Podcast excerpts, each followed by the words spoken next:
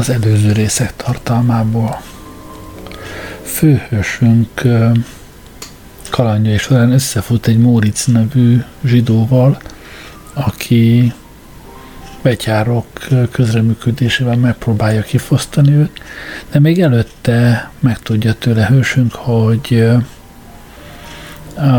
annak ifjú felesége megszökött tőle, és a vagyona jelentős részét is magával vitte.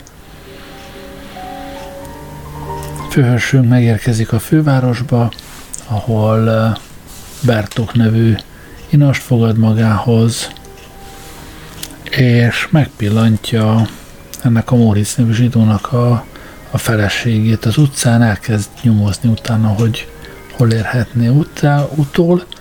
Ennek során aztán mind az inasára, mind ő rá, rálőnek.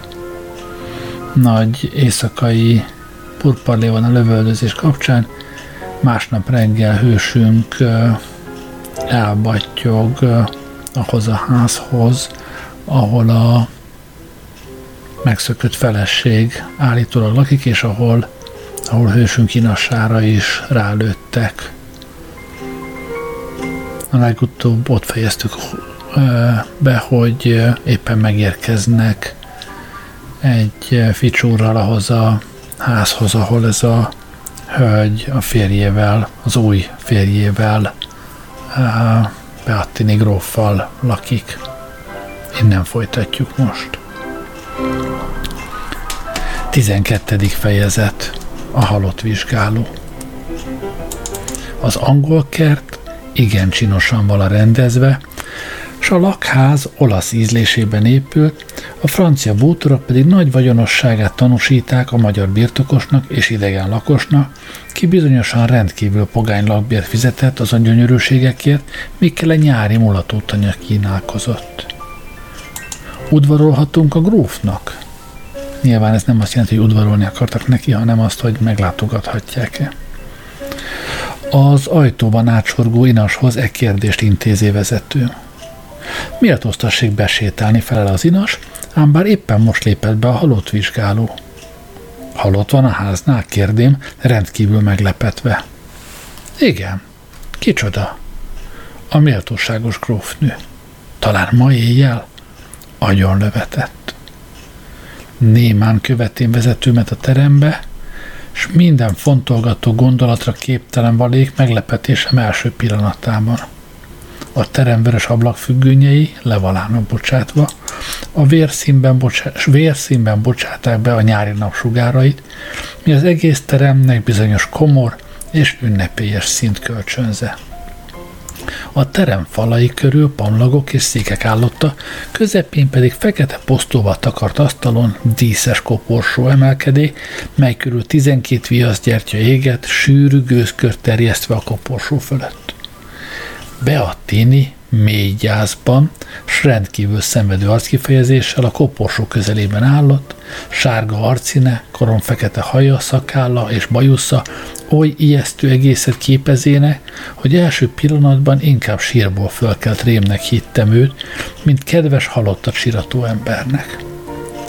Mellette magos, száraz férfi állott, apró szemekkel, vastag orra, tettyett ajokkal, és kimondatlanul és kimondhatatlanul érdektelen arckifejezéssel. Öltözete egészen fekete volt, és aranygombú vékony nádbotja nem igen illet rendkívül kidomborult hasához, mely világosan tanúsítá, hogy a fárasztó tanulást nem igen szokta, gyanú, nem igen szokta gyakorolni. A gróf udvariasan inte felén kezével, ám bár sötét szemeinek gyors felvillanása azt látszik tanúsítani, hogy megjelenésünket nem szívesen látja. Ez azonban csak egyetlen másodpercig tartott, s ő ismét folytatta beszédét a mellett álló férfihoz, bánattal rezgő hangon szólván. Mondom, orvos úr, a gonosz gyilkos golyója éppen szíven találta szeretett nőmet. Tehát azonnal meghalt? kérdé Brunótot szippantva az orvos. Egyetlen jaj, egyetlen szó nélkül. Engedelmével gróf úr meg fogom a sebet kissé tekinteni. Igen, jól van, Egyéb iránt a halotti bizonyítványban talán azt is meg kell majd említeni, hogy nőm a színházban rögtön görcsöket kapott, minden jeleivel a valódi keleti kolerának. Mintha a virág után nyúlván kígyót pillantott volna meg az érdemes orvos úr, úgy visszapattant a koporsótól a vészes szók hallattán, és igen példás hidegvérűséggel szóla. Valóban, de tulajdonképpen nem is szükség a sebet közelebbről vizsgálnom, csak méltóságot, fájdalmát fognám ezáltal még inkább élesíteni. Amint tetszik. Az orvos asztalhoz ült, és a szükséges hivatalos bizonyítvány írásához fogott, néha-néha, mint egy elvétve, azon négyes aranyra pillantván, melyet fáradozása jutalmával a papírra tett a gróf. Még ezen utóbbi a szükséges adatokat mondta az orvos tollába, addig futó pillantást vették a szerencsétlen halottra. Oly szép volt az most is, mint midőn a páholyban pillantám őt meg, azon egy különbséggel mindazonáltal, hogy akkor piros, most pedig fehér rózsák virítottak szabályos arcán. Örömest legeltettem volna még szememet a korán leszakasztott ritka bájú virágon, de a gróf többször, mint egy kedvetlenül tekinte rám, és én szerényen forítem szemeimet kísérőmre, gondolván, hogy kandiságom talán sérti a gyászoló férjet. Miképp tetszik a halott vizsgálat, szól a suttogva vezető, és ajkait gúnymosoly játszál körül. Nem értem ment egészen. Kielégítőnek hiszi ön ezt? Ezen esetben igen, reménykedem, hogy kétes esetekben pontosabb a vizsgálat. Meg lehet, de én egykor láttam, hogy ezen orvos úr halottas házba lépvén egy alvó gyermekre pillantott, és azonnal nagy elhatározottsággal mondá, hogy bízvást el lehet temetni. Máskor pedig egy holtasszonyt vizsgálván meg az élő férj haláláról adott bizonyítványt. Ez elég szomorú. De hallotta ön? Ma délután lesz a temetés. Itt még csak megjárja, mert ezt agyon lőtték. Fölébredésétől tehát nem kell tarthatni, de tudok én olyan eseteket is, hogy a beteg hajnalban halt meg, s már ugyanazon nap délután el is temették. Ezt nevezhetni aztán borzasztó hanyagságnak. Ez alatt az orvos bizonyítványát megírá, díját zsebébe mélyezti, s ünnepélyes bókot csapván nagy méltósággal távozott, megnyugodva azon szép öntudatban, hogy kötelességét pontosan teljesítette. Ha meghalok, más orvos által vizsgáltatom meg magamat. Itt azért perelnek ezen, mert akkoriban nagyon féltek az emberek a, az élve eltemetéstől, és ennek az egyik, egyik garanciája volt, hogy hát részben ugye alkalmas halott vizsgálatot kell tartani, ami még kellőképpen megbizonyosodik róla, hogy tényleg meghalt az illető. Másrészt ugye, ha pár napig várnak a temetéssel, addigra már elég egyértelmű jelei mutatkoznak a, a halotton annak, hogy, hogy eléggé meg van halva, úgyhogy ez a, a sürgős temetés, ez, hát ez rizikósnak volt tekintve annak idején.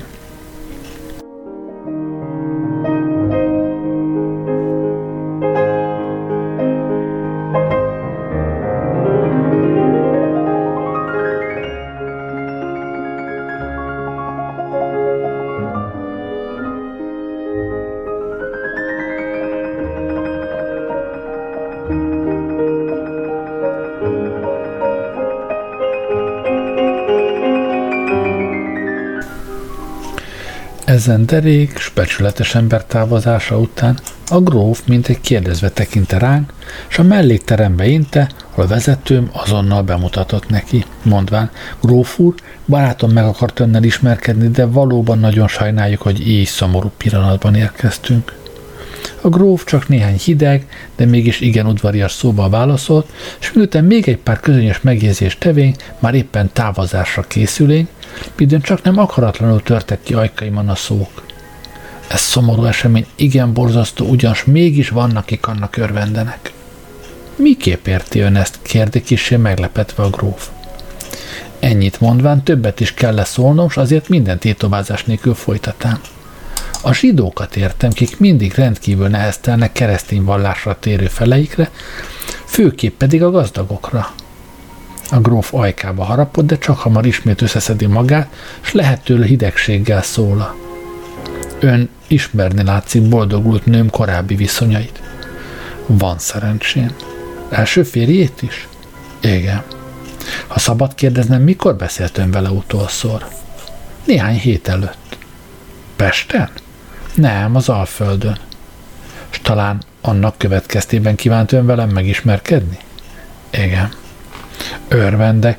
Egyéb iránt meg fog ön bocsátani, hogy mostani szomorú körülményeim közt Ó, kérem, nekem kell bocsánatot kérnem, hogy így sokáig alkalmatlankodám. Ügyünket máskor is elvégezhetjük.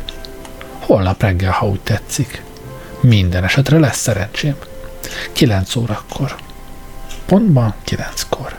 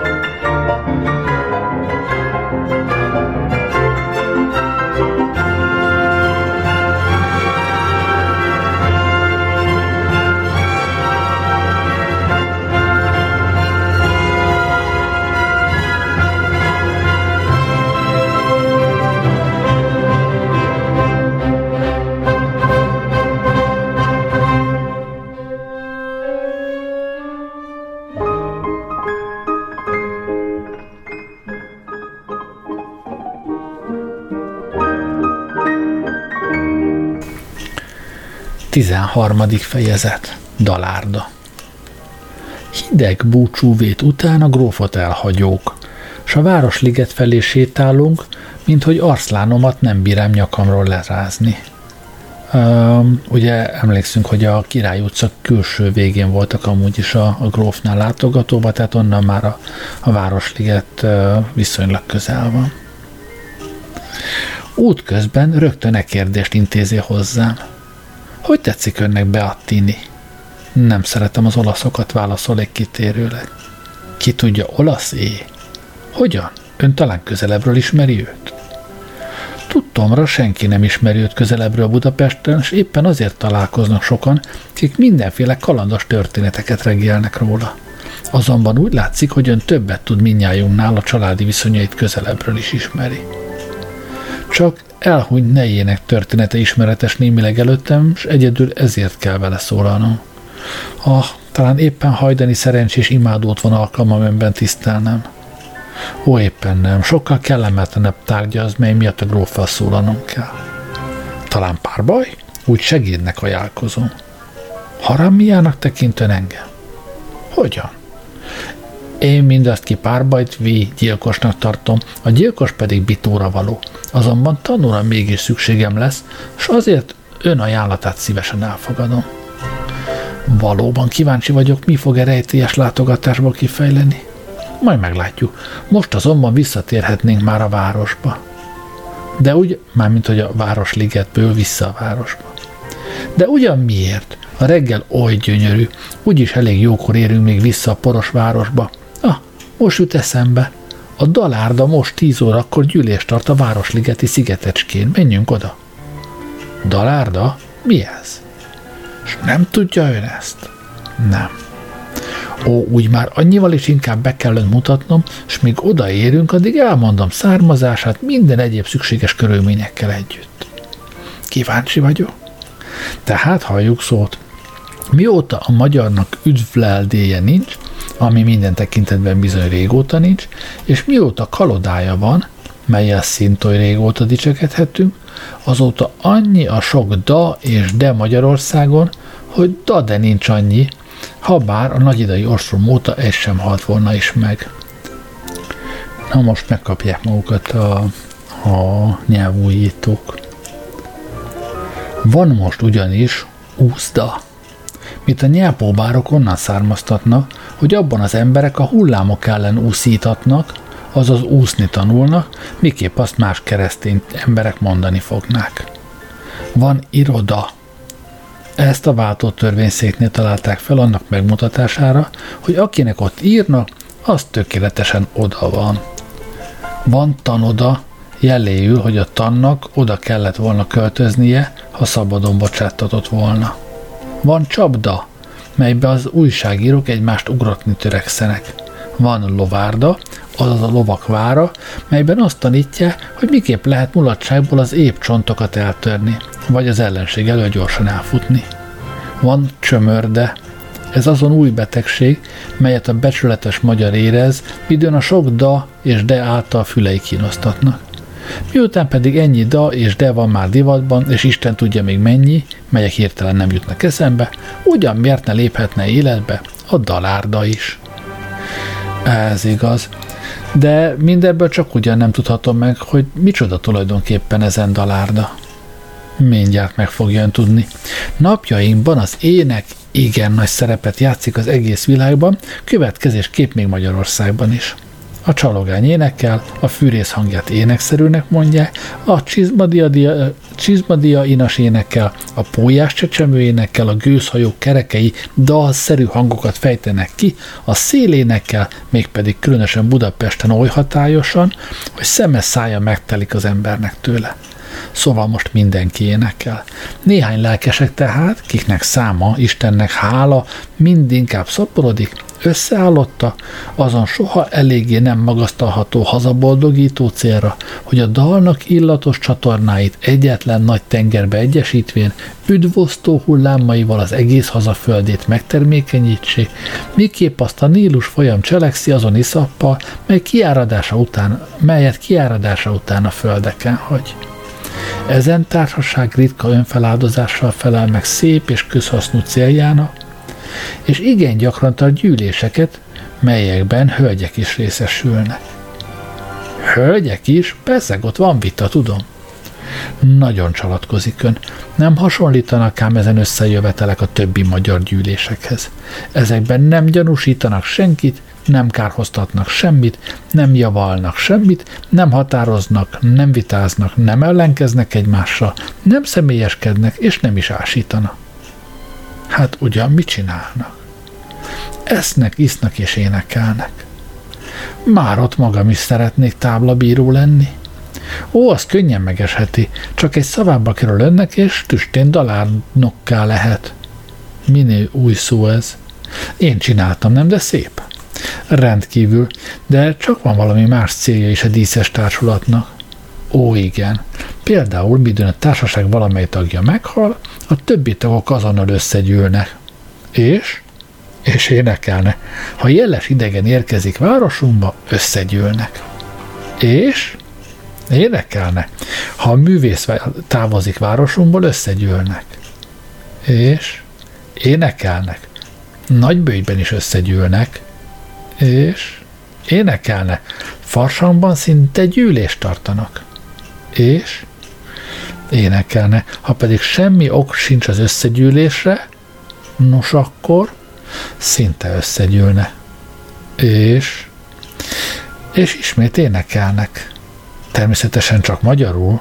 Ó nem, néha hallatnak ugyan egy pár magyar dalt is, hogy a hírlapoknak legyen mi örvendeni, de rendesen csak vígdalokat énekelnek, mint hogy szomorú a magyar nóta 300 esztendő óta. Márpedig nekik vígság a célja, mint hogy a vidámság az egészséget megerősíti, és a haza boldogítására nem csak épp léle, hanem egészséges test is kívántati. Hát jótékony célokat nem mozdítanak elő a dalárdnokok és dalárdnok nők, s a dalárdok no, s a dalárdnok nőknek dalárdnok gyermekei? Dehogy nem jótékonyságra buzdító dalokat énekelne, melyek rögtön minden erszint megnyitnak. Hát az iparűzést pártolják? Ó, de mennyire! Annyi magyar pesgőt fogyasztanak el, hogy két így járnak folytonos munkát adna. És a nemzetiséget? mindig csupán magyar csirkéket esznek, mégpedig mindig kizárólag csak Magyarország is alátával. Már ez szép, már ez csak ugyan dicséretes. Valóban hálával tartozom önnek, hogy a jeles vállalkozókkal megismertet. Alig mondám ki a szókat, s mennyei hangok üték meg füleimet. Hallja ön? A gyűlés ugyancsak tüzes folyamatban van. Ah, most a tenoristák énekelne. Ó nem, hiszen most a pesgős poharakat koccanták össze. Ha, most, most, hallja ön a szívrendítő dalt? Hallom. Fölzúdult tenger hullámai gyanán csapnak füleinkbe. Ez ám az élvezet. Ezret fogadhat ön egyre, hogy 24 óráig egyetlen madár sem fogja magát a Városligetben hallatni. Elhiszem. Most fák által képzett körbelépénk, s néma tisztelettel hajlottam meg a dalárd, a dalárdnokai és dalárdnok női előtt. Hol azon kemény szív, melyet a látvány meg nem lágyítana? Hol azon lágy kedély, melyet a bűverejű hangok meg nem keményítenének? Sehol, sehol, sehol. A magas fák alatt hosszú asztal terült el, rakva mindennel, mi pompás villás reggelihez kívántatik. Az asztal körül férfiak és hölgyek ültek, a férfiak pergős poharat, a hölgyek legyezőt tartva kezeikben, és mindnyájan lelkesülten énekeltek.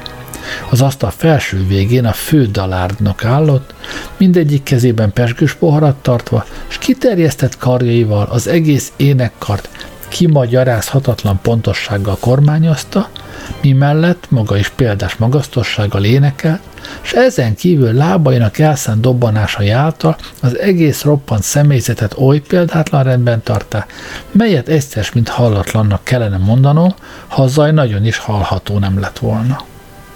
Az asztal körülülő dalárnokok mind magánénekesek voltak, ám bár ezúttal legnagyobb egyetértéssel mind össze-vissza énekelte, mit különben magánénekeseknél nem igen tapasztalhatni. A tulajdonképi kart két csoport képezi, melyek egyikét vak gyermekek, a másikat pedig pólyás csecsemők alkoták. A vakok hatalmas kenyérdarabokkal voltak felfegyverkezve, hogy szünetek közben meg ne unják magukat, ám bár ezen igen száraz mulatságban alkalmasint nem igen gyönyörködtek. Egyéb iránt, kik az egyszerű eledelt megszokták már, azok a jó kenyeret is manna gyanánt teszik, ha elegendő bőségben nyújtja, nyújtatik nekik. A pólyás dalárnokok ellenben szünetek közben is folyvást igen kedélyesen énekelte, mi ugyancsak derekasan fűszerezzé a pompás élvezetet. Én igen szeretem ugyan az éneket, de füleim ellen sem viseltetem mostoha indulatta, ennél fogva már éppen arról gondolkodám, merre kelljen szöknöm elragadtatott arszlánom mellől, midőn a térre nyíró legközelebbi fasorban egy csodaszép fiatal hölgyet pillantik meg, ki leírhatatlan gyöngétséggel vezette egy betegesnek látszó éltes asszonyt. Azonnal elhatározám tehát, hogy léptéket követem, mert ezt minden esetre érdekesebbnek hívém, és különben is legalább becsülettel szabadulhattam meg ezáltal a lelkes dalárda hazaboldogító zajától.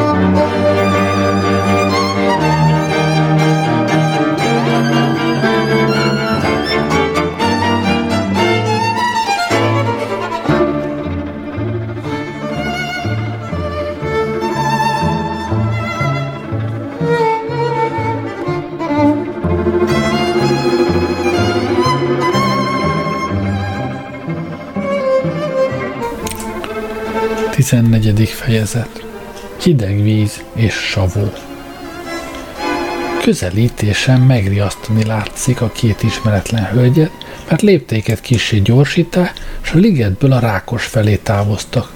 Ki azonban oly kedvelője minden szépnek, mint én, az nem igen könnyen hagyja magát eféle akadályok által gátoltatni. És ha valaha, úgy csak ugyan most volt okom, hogy a fáradtságot ne kiméljem, mert a fiatal hajadon oly szép vala, hogy egész Budapesten ritkítá párját. És ez nem csak készség, mert hiszen mindnyájan jól tudjuk, hogy három kis német fejedelemségben sem találhatni annyi szép hölgyet, mint Budapesten. A fiatal hajadon, ki, mint látszott, nem igen óhajta velem megismerkedni, azon keleti szabású szépségek egyike vala, min őket oly ritka tökkéjű összhangzásban csak mint egy elvétve találhatni. Fekete haj és szemek, barna arcok, kimondhatatlanul igéző pír által fölhevítve, keskeny, sötét-piros ajkak, gömbölyű áll, karcsú nyak, mely ritka szabályszerűséggel egyesült a kerekded vállakkal, görög szabású orr, mindezek oly igéző egészet alkotának, hogy akaratlanul is igen sűrűn pödörgetém bajuszomat, s lehető legkedvezőbben törekvén magamat minden mozdulatban kitüntetni. Iparkodásom azonban nem igen használt, mert a hajadon csak kizárólag a beteges, éltes asszonyra fordít minden figyelmét, és engem észre sem látszott venni. De a tapasztalt férfit az így akadályok csak merészebbé teszi, és azonnal elhatározám, hogy megszólítom őket. De miképp? Zsebemben mindig egy fél kesztyűt szoktam hordozni, és ezt ajánlom mindazon vállalkozó férfiaknak, kik szeretnek szép hölgyekkel hevenyészet ismerettséget kötni, amit így kell eszközleni. A kesztyűt földre ejtém és fölkapám, természetesen a hölgyek háta mögött, és azután lehető legnagyobb udvariassággal kerülvén elébe, tisztelettel s lehetőségig kedveltető hangon szólék. Nagyságtok veszíték el talán ezen szép kis kesztyűt? Nem felele az éltes hölgy, s útjukat mindketten folytatták. Pedig már örvendék, hogy szerencsém lehet nagyságtok veszteségét visszapótolnom. Semmi válasz. Talán a dalárda énekében méltóztattak nagyságtok gyönyörködni? Igen, felele meglepő hidegséggel az éltes hölgy, s egyszer, mint fejével biccente, mintha azt akarná értésemre adni, hogy a további társalgástól föl vagyok mentve. Szemtelenség nélkül ezúttal nem lehet az ismerkedést tovább folytatnom, de azért visszavonulni sem akarék még, és illő távolban folyá, folyvást követém a hölgyeket, néhány legdivatos trillával szeldelve a levegőt, mi az érzékeny hölgyeknél csak ritkán szokott kedvező hatás, hatás nélkül maradni. Volt-e jó sikere szép hangomnak, vagy nem, azt nem tudhatám de annyi bizonyos, hogy a hölgyek gyorsabban távoztak, és kevés pillanat múlva azon major kapujában tűntek el, mely mellett a vízgyógyintézet áll. Szerintem ez a, a Széchenyi gyógyfürdő elődje. Én még soha nem valék azon helyen, de mégis azonnal ráismertem, mert egy pokrózba burkolt férfit pillanték meg, ki egész erejéből futkosott föl és le a ház előtt, és ki írja le csodálkozásomat, midőn benne egy hajdani barátomra ismerék, ki mindig oly egészséges volt, hogy még a tyúk szemet sem ismerte. Ezt meg kell szólítanom, gondolám, és azonnal egy kérdést intézém hozzá. Barátom, te vagy? Ah, vende, örvende, rég nem láttuk már egymást. Mi bajod? Még eddig semmi. Hát, mit csinálsz itt?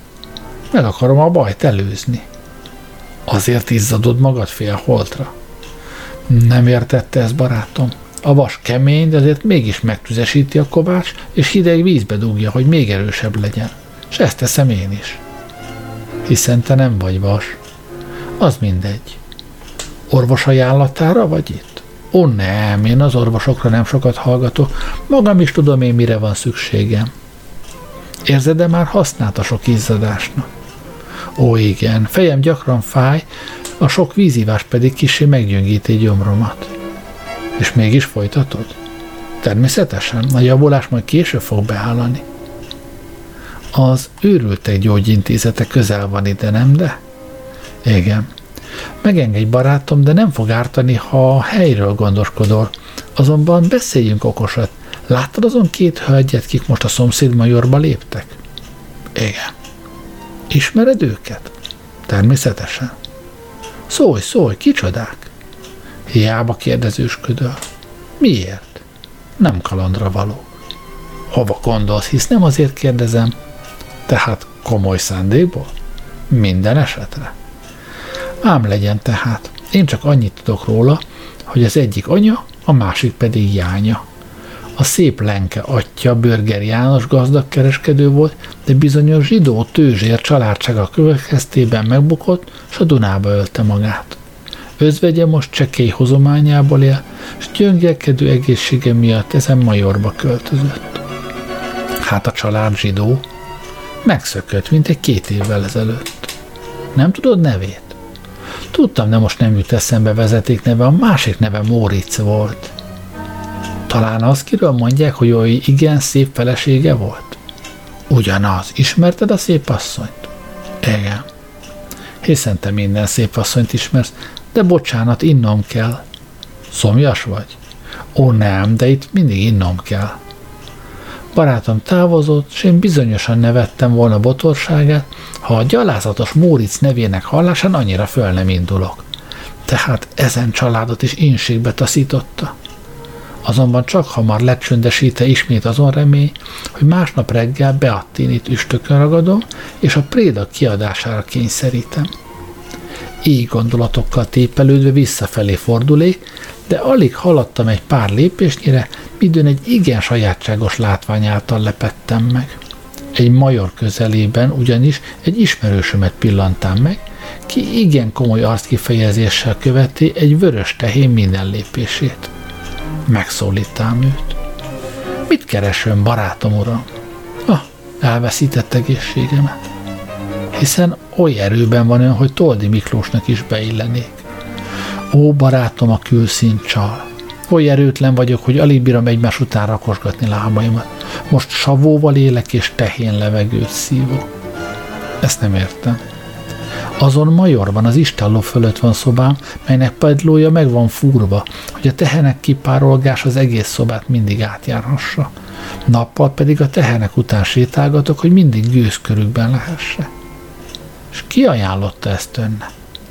Orvosom, mert major tulajdonosa. Ah, értem. Miért nem folyamodott ön inkább hasonszervi gyógyrendszerhez? Amely napjainkban igen alaposan gyakoroltati, és nem igen szorul így nevetséges fogásokhoz, mármint hogy a homeopátia. Ah, ön ezt nem érti. Ismerősöm ismét ingadozva követi a legelésző tehén nyomdokait, én pedig bosszúsan fordultam el tőle. Mégiscsak jobb volt a régi idő.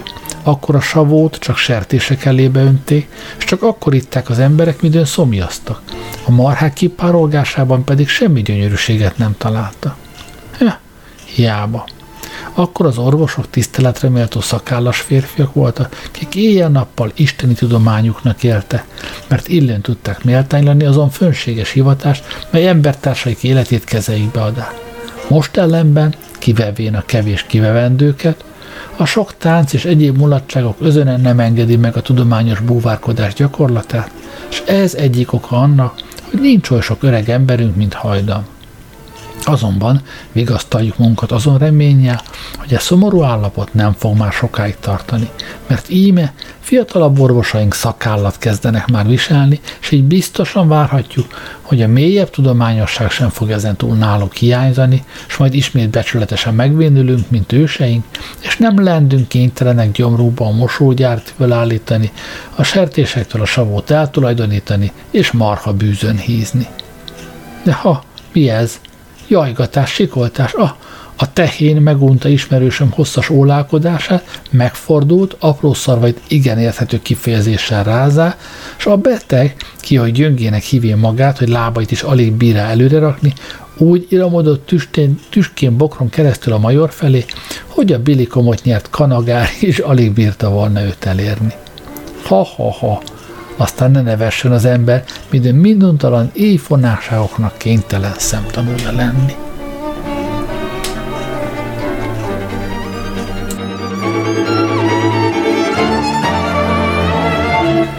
Most, hogy a fejezetnek vége azért uh, csak egy illusztráció, hogy, uh, hogy azért ez nem nem légből kapott fantazmogória.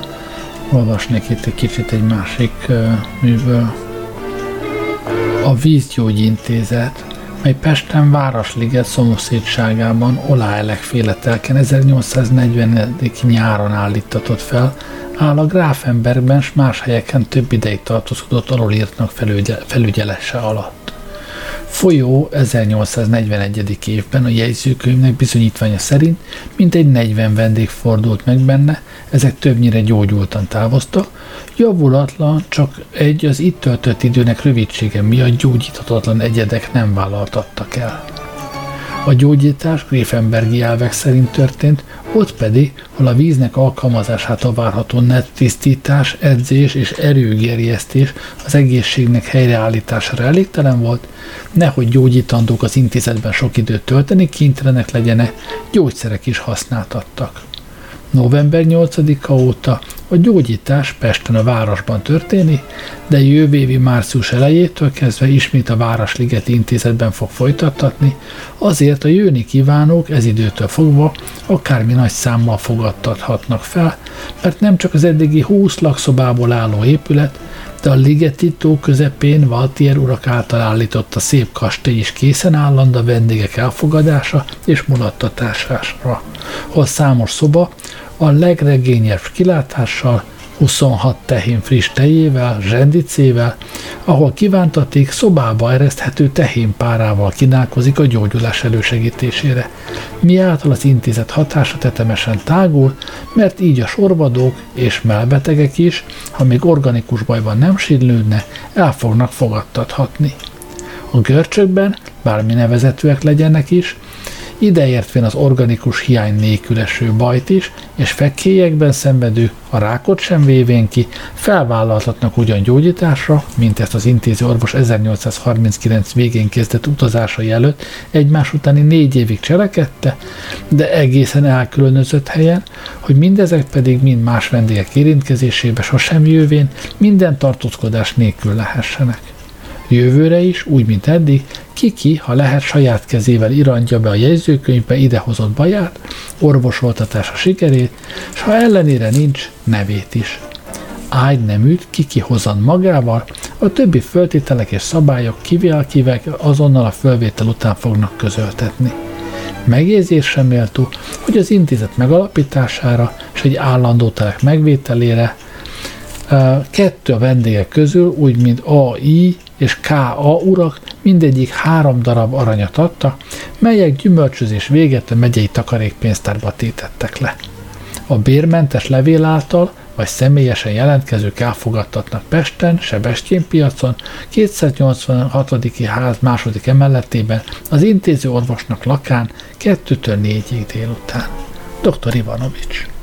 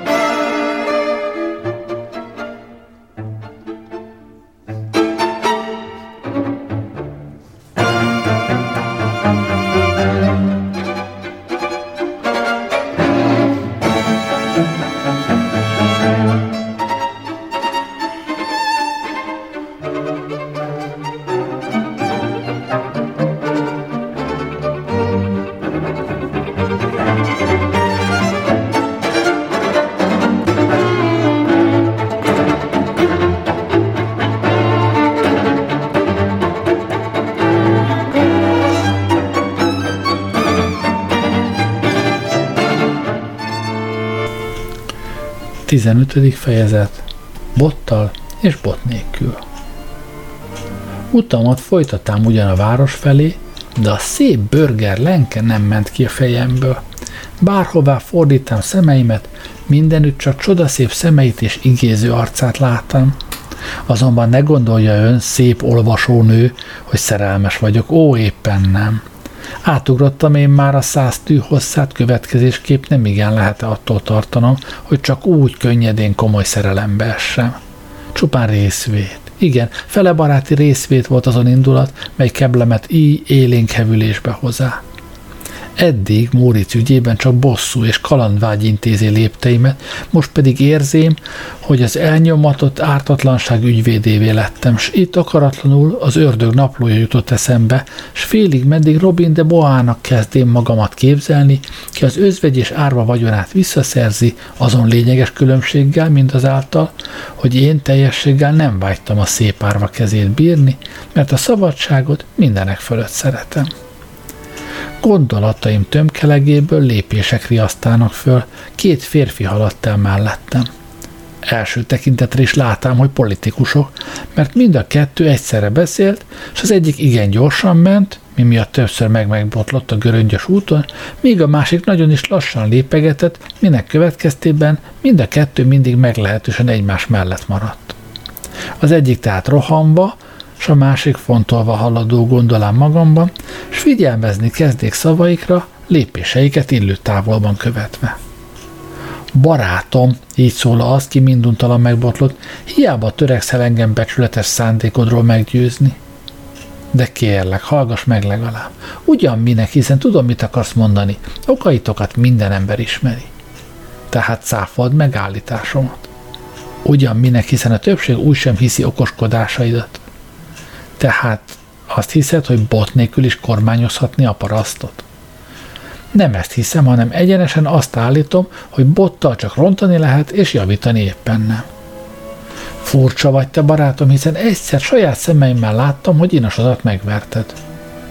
Igaz, de ebből éppen nem következik ám, hogy helyesen cselekedtem.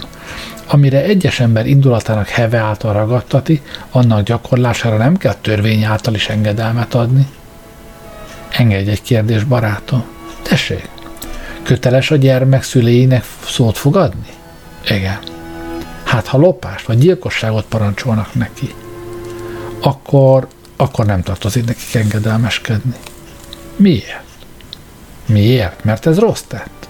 Úgy, és miképp bírja a gyermek megítélni, hogy jót vagy rosszat parancsoltak-e neki szülei? Nem tagadom, ez kissé bajos, de mire célzasz e hasonlítással? A műveletlen ember ítélő tehetsége is csak olyan, mint a gyermeké, és így erőszakos eszközt is kell ellenük használni, ha boldogulni akarunk velük. Ó, barátom, már ebben csak ugyan szerfelett csalatkozol. Ez egészen más. Éj hangon húzamos ideig folyt még a vita, és én már unni kezdém az egészet, mert többszöri tapasztalásból tudám, hogy a rohanók és fontolók soha nem szoktak egymás okainak engedni, ha bár belsőleg meggyőződnek is azok igazáról.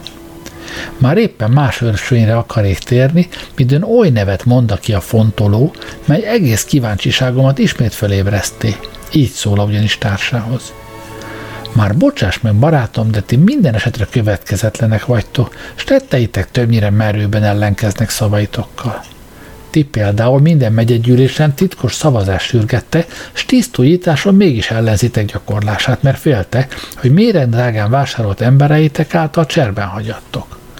Ti a nemzeti színészet pártolásáról csevegte, s magatok még országgyűlés alatt is német színházba jártok, vagy német és francia tánc által könnyítitek a hazagondjaitól megnehezült fejeiteket, és a haszontalan mulatozásra sok ezre szórtok ki, míg a közhasznú vállalatokat fillérrel sem pártoljátok, és azok előmozdítására csak másokat szólítgattok föl. Ti a magyar nyelv mellett legnagyobb indulatossággal harcoltok, fényesnél fényes szókkal, s magatok még tanácskozási termeinkben is többnyire németül csevegtek egymással. Ti a főnemességet úton útfélen korholjátok, s mégis majd kibújtok bőrötökből a nagy öröm és elragadtatás miatt, ha valamelyiknek társas körében herbatét szörpölhette, és a tejszínes hölgyekkel kártyázhattok. Ti az egyházi jószágok világiasítását ugyancsak sürgetitek, de bezzeg szívesen ültök a vendégszerető egyház, egyházi férfiak asztalához. Te magad pedig, ki annyira pártolod a nemzetiséget, és annyit beszélsz a németek ellen, íme, most lenkét akarnád nőül, nőül venni, ki egyetlen szót sem tud magyarul. Elek, illik ez? És ugyan miért ne illenék? Hogyan? Többi vágyjegyre nem is tartom érdemesnek a választ, és nincs is most kedvem hosszú politikai értekezés elmondására, az utolsóra nézvést azonban azt mondom, hogy én a szép lenkét szeretem, és legyen csak nőmmé, fogadom, hogy rövid idő alatt megmagyarosítom, és így nem csak szívemnek, hanem még nemzetiségünknek is szolgálatot teszek. Ó, barátom, nagyon csalatkozó, száz esetet tudok én, melyben a legderekabb magyar embert is elnémetesíti a német asszony úgy mind a száz férfi gyáva volt. Majd elválik, hát mikor lesz már a mennyegző? Bár rég átestem volna már rajta, de egy fiatal báró édeleg a jány körül, és ez annyira hízelek hiúságának, hogy ajánlatimra nem igen akar hallgatni. Báró? Igen, Dalmer báró. Nem ismerem. Porosznak mondja magát, igen bőven költ, és mindennapos a háznál. Már úgy csak ugyan nehéz lesz szállásod annál édesbb lesz a diada? Ha lesz. Barátom, a valódi férfi sohasem retten vissza az akadályoktól. Ha, barátom, tekints csak oda. Semmi különös nem látok. Dehogy nem. Íme, így dolgozik a műveletlen parasztmidőn botot érez közelében. Előttünk napszámos tótokat pillanték meg, kik vetelkedő szorgalommal dolgoztak, s néha félretekintének a fölvigyázó botjára.